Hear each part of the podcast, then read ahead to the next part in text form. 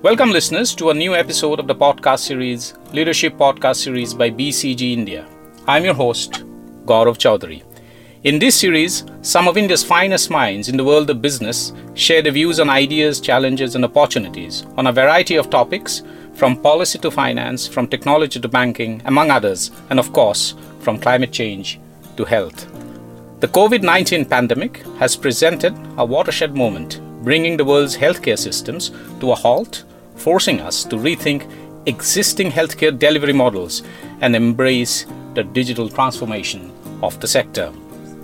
A joint report by the Boston Consulting Group and the Federation of Indian Chambers of Commerce and Industry, or FICCI, found that both patients 60% and doctors 65% now prefer digital platforms over in person health consultations.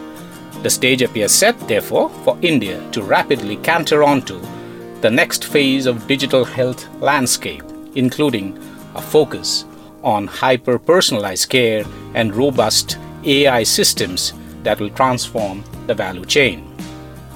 For this episode, I'm pleased to have Dr. Sangita Reddy, Joint Managing Director, Apollo Hospitals, and Priyanka Aggarwal, Managing Director and Partner, BCG India, to analyze the future of digital health in India, an idea whose time has definitely come. A very warm welcome to both Sangita and Priyanka. Thank you. It's wonderful to be here. Thank you, Gaurav. It's wonderful to discuss this topic. Okay, Priyanka, first to you. You know, the COVID 19 pandemic has brought to the forefront the need to strengthen healthcare infrastructure in India. It has also inspired promising disruptions and increased acceptability of digital healthcare solutions as a very viable alternative to traditional healthcare delivery models. So, Priyanka, while you know, help us understand this. While COVID 19 has underscored the importance of improving the healthcare system in India and across the world, how has it helped accelerate digitization of India's healthcare universe? Gaurav, thanks uh, very much. I think uh, you know all of us can agree that COVID nineteen has been a watershed moment. It's been a pandemic uh, like no other that modern world has witnessed. Absolutely, yeah. In this time, I think healthcare literally became a household uh, name, a central focus for each and every one of us. And perhaps also, I would say that in post independent India, it is now the moment when healthcare has become a national agenda. You know, and if I think about what has fundamentally changed uh, in COVID, I would perhaps think about three very, very fundamental shifts. Uh, to the first one, uh, Gaurav, I think all of us were probably quite happy transacting uh, on Amazon, uh, you know, buying electronics off electronic p- platforms. But Yeah. the post lockdown also forced us to start uh, doing digital consultations or consuming uh, consuming healthcare. And you know given that it was not uh, a one month or a two month story it continued uh, for two three years. We are still somewhere in the middle of it. I think this has now become a habit a trend that is irreversible 60% of the uh, consumers now prefer uh, online uh, health consultations, at least for some conditions. That is true of the metros and tier one. But the interesting fact also is that about 2,000 rural towns even access, uh, you know, online platforms for health consultations uh, in, in this time, and 80% of these were first-time users. Right. So, given that, I believe this is here to stay. Consumers now Mm. that online is a viable way to access doctors and to order their medicines. Uh, so, the Yeah. first trend I spoke about is a fundamental shift in consumer behavior. There Yeah. are two others, I think. And the second one is equally important. I think primary care is now finally getting the importance that has been due uh, for a very long time. Government has announced a significant budget outlay. Um, They Mm. are roll out what is called health and wellness centers all across the breadth of the Mm. country. Um, so, so the shift is from only uh, you know treating uh, patients when they're at a stage where they need surgeries to focusing on primary care. So that's the second paradigm shift that COVID also caused. Yes. And the third and final one, and equally important, um, Gaurav, to speak about, is an Mm. era of partnerships Erstwhile, it was the domain of the government and non profit organizations to solve large problems and create public goods. But now private entities are cooperating with the government. They're cooperating for, with not for profit ventures to solve these problems. And we saw this in COVID, uh, for example, with telehealth platforms with Swasth. I think this will continue.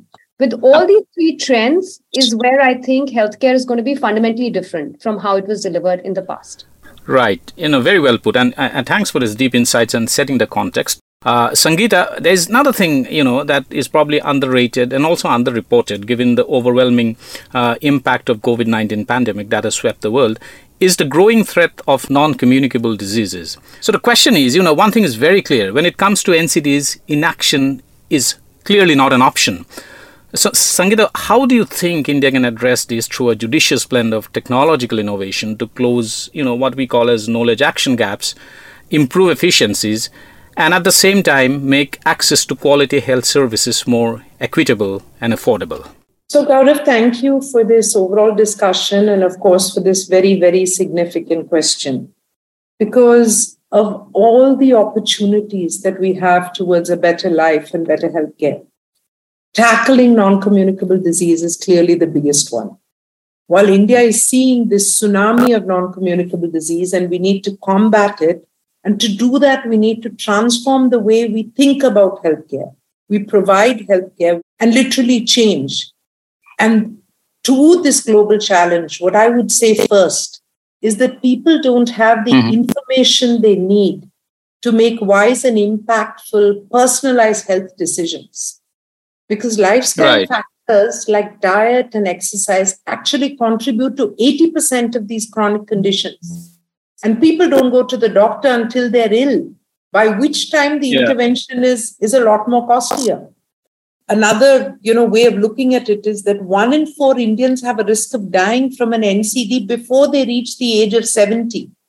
Think of changing the way people look at healthcare, of creating right. integrated democratized, demonetized, transformed, actionable insights and empowering mm. people and enabling them to do the critical pieces, which is timely intervention, mm. appropriate screening and diagnostics, yes, early care, and therefore reduce the need for sick care.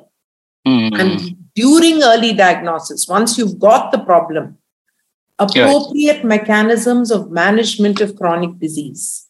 Priyanka was talking about, you know, the things which are happening. So mm. Ayushman Bharat, one of the initiatives is they're planning to screen a large number of people. Screening has been something that Apollo has been extremely committed to. But if all this data went in to mm. a large open source interoperable and we built uh, risk profiling Mm. We could become a, more targeted in our ability to identify at risk population and therefore uh, be more focused in the way we, we prevent disease in those people. And an important Absolutely. way to really control NCDs is to focus mm-hmm. on reducing the risk factors associated with these diseases. Yeah, these are very deep insights and very contextual also because the point that you made on investing is in better management of NCDs is absolutely critical. Uh, Priyanka, coming to you, help us understand this in more detail. How will digital health ensure accurate delivery of healthcare through technologies? What role is the government playing, for instance, and how do we bridge gaps in traditional healthcare delivery solutions through ambient computing techniques, for instance? Just as a way of an example, I'm asking. You know, because uh, India is at the cusp of uh, leapfrogging the barriers present in the current healthcare system, as you said in your initial comments. Help us understand this in greater detail. Uh, Gaurav, thanks very much. And Sangita, what pertinent points you made on non communicable diseases. And uh, Gaurav, you're asking about the barriers and, and, and what is the government doing and how will this change?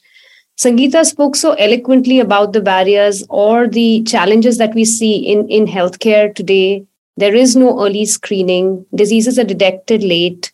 All of that comes down to mm. three fundamental barriers, right? Of cost, quality, access. And that's where digital comes in. And the government has indeed recognized that. There were a set of things that the government was doing for a while. The national health policy was there in 2017. They had uh, created a national digital health blueprint in 2019. But very, very fundamentally, right in the middle of the pandemic in August 2020, uh, the Prime Minister announced the launch of the National Digital Health Mission, what we all know as NDHM. It is now rechristened Ayushman Bharat Digital uh, Mission, yeah. ABDM. Um, you know, it's very critical to how India is developing. We call this an open digital health ecosystem. What does it really mean? It means that there is a full stack, a digital infrastructure that is getting created, what I call a highway. It has health uh, registries, drug registries, facility registries, mm. doctor registries. Um, this is getting created in a fashion that it's interoperable. They will talk to each other. Patient yeah. records will be owned by the patients, but can be shared and used uh, at, at a point in time for, for care delivery. This is a UPI moment. I don't know how many of us track this, but now the UPI transactions uh, that happen in India, the both the value uh, and the volume are more than what happens through credit and debit cards put together. The same architecture that enabled UPI is getting created um, by the government. So that is the role that the central government is playing in creating this health highway. Um, and they're creating the standards, they're creating the policies, they're creating the governance mechanisms of this highway or this infrastructure. The state governments play a role in ensuring the rollout. There is uh, registration of patients, registration of providers, and therefore data starts to come in uh, into this highway. And on top right. of this highway, then the applications in the form of cars can write. So that is what I would say is happening, a very pivotal moment in, in Indian healthcare announced very boldly by the central government and now getting rolled out in coordination with the state governments. Now, very well said. And you know, the typical health journey of an individual normally has the following components. It starts with symptoms then a diagnosis then it treatment follows then support for treatment post treatment care and follow-up visits etc so the ecosystem includes uh, and layers and layers of uh, you know uh, uh, people and organizations and institutions from patients to doctors to hospitals to clinics. So sangita my next question is to you therefore. Uh, you know the importance of ABDM is something the enormity and significance that we as common citizens will never be able to understand. Uh, but help us understand this the significance of data analytics and big data for India's healthcare universe. Gaurav, again, wonderful question. Let me, uh, you know, demystify it by just asking you to imagine a world mm. in which the world's healthcare information can be easily shared. Mm. That you can learn from knowledge and doctors and experiences of patients from around the world and rapidly apply this. Mm. The typical time it takes in today's world for a discovery is anything from three to seven years. But yeah. imagine if you could rapidly apply these insights to impact mm. health across the care continuum. Mm. And where a personalized digital twin platform mm. enables users to integrate with mm. multiple forms of crowdsourced and scientifically validated data to get mm. their insights and begin to be intelligent and proactive about their own care and cure. Predictive analytics can communicate and visualize health opportunities as well as the risks and optimize wellness in a way which is engaging and insightful. Yes. And you can imagine what this means in today's UI, UX, customer in the middle of everything kind of world. Imagine mm. using all those learnings in healthcare. In this context, digital health should be considered essential mm. and as essential as medical equipment or hospital beds. And when you put it in that context, then digital health is a catalyst to transform yeah. how healthcare is delivered mm. and experienced, and how it allows a country like India to move from disease silos in mm. healthcare to an hmm. integrated, resilient, connected environment. So, a GP in a rural area is able to contribute uh. to the healthcare of uh, you know his his patient or his customer when he moves in for a super specialized surgery and receives the patient back and the patient knows the importance of his ongoing medication but the GP follows it up, oh, because all of them are following a common personal health record. Absolutely. Patients who are not privy to information, who carry around big bags or big files of papers, and most of it doesn't mean anything mm-hmm. should now change and at the touch of a button on their phone will see their values, will see the trending, will see the interpretation of all these. And it is science as well as the practice of medicine all together. ABDM can fill these gaps and create this new vision because they're linking patient data with a single health ID. But hmm. also, mm. more importantly, in an anonymized manner, we will create trends of public health and which will help in data driven policy decisions but also very significantly we will begin to use ai to number one create risk models that i spoke about earlier yeah which can be used for intervention and then to create standard treatment guidelines so that the quality of care is the same whether it's being done by a doctor who's had 30 years experience or uh, a new postgraduate doctor who just graduated. This is going to be the transformational tipping point that electronic health records, which are showing these histories. Yeah, absolutely. No, no, very well said. In fact, very wonderfully articulated the example and the analogy that you gave that you know digital health should be considered as essential uh, part of healthcare system, uh, just as medical equipment or hospital beds. So, Priyanka, you, as a person who tracks this uh, very very closely and you know and one of one of the most accomplished experts in this field help us look into the future a bit seen through the lens of digital healthcare how do you see the future playing out for patients for healthcare providers for institutions the innovative ecosystem and businesses because a new normal is not business as usual any longer isn't it i think that's a nice uh, you know question to uh, you know culminate the discussion that we've been having and hmm. Sangita mm. spoke about mm. so many applications, such an exciting world that awaits us. Maybe the way I would like to answer your question is to, you know, articulate this all and maybe synthesize in three fundamental changes. The first one is moving from episodic care to wellness. We are going to move from treating a sick patient to, you know, looking after a well patient. Because access will fundamentally increase you know digital is dem- is is a democratic medium. So it mm fundamentally enhances access when a lot of the services that were localized whether it's consultations medicine delivery you know become uh, available uh, to everyone on on the internet. Affordability right. will also increase because internet enables more discovery. Mm it lowers the cost mm and it leads to more competition. The second shift in the future would be what uh, you know we call um, in healthcare Absolutely. from a volume lens to value based healthcare if you look at it today uh, you know a lot of what happens in indian healthcare is around you know patient footfall but tomorrow with all the changes that we've been speaking about that allows caregivers and doctors to be better informed about the patient context and coordinate this care, which brings in the quality focus. Data and analytics also allows us to draw patterns, correlation between the actual advice given and the outcomes. So from volume, we shift to quality. That's the second shift from volume based to quality or value based healthcare.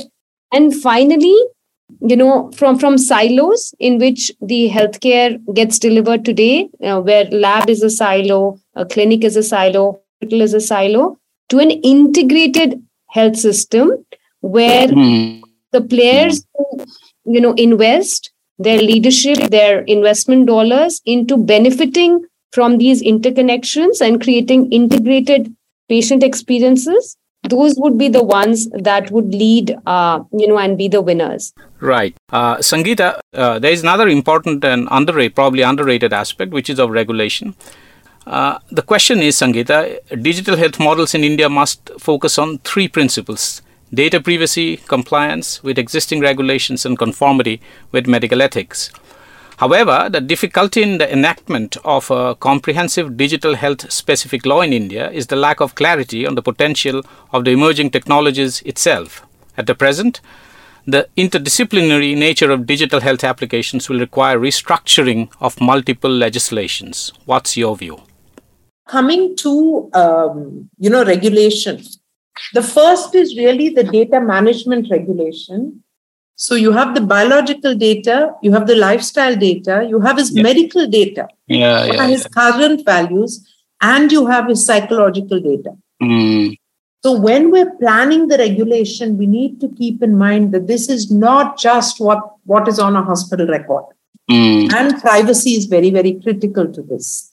Absolutely. So as digital health solutions come forward and you know they allow large amounts of data to be collected, mm. uh, how are we de-identifying data? And that's where the data protection measures come in. And Mm. unless we do this appropriately, we will not build trust. There's a proposal of the health data retention framework from the Ayushman Bharat Digital Mission a- architecture. Mm. And the consultation paper on this provides for the applicability of this proposed health data retention policy to the whole healthcare system. Absolutely, yes. So, what this means and how will people cooperate and collaborate is a Mm. very important aspect of where we are going. And as we design, let us keep in mind that data is not just what we are seeing today. The whole data platform is going to change because of devices. We're trying to build democratized, potentially crowdsourced platforms that can read and interpret this data. But why? So Mhm. that we can, one, assign users their ownership in a secure manner, but also enable, you know, gamification or preventive care, simulate the, the impact of health decisions, and therefore allow people to take informed, better interventions. Right. It is also about personalizing diagnostic interpretation. It's Yes. about care planning. It's Yes. about enabling the sharing of medical knowledge. And in this democratized world, we leverage this for the sake of health and for the sake of better medicine. Absolutely. We use platforms like telehealth and telemedicine and Mm. allow providers to centralize their expertise or to Mhm. optimize their expertise and Mm. perform consultations and monitor patients remotely. Right. And it's not just about NCD patients, but even about critical patients, because the Right. critical care specialists are all focused in the cities and the patients are distributed across the country. So this is a typical example of where, um, you know, the uh, entire this thing, the geography will become history because Right. it's a thing of the past.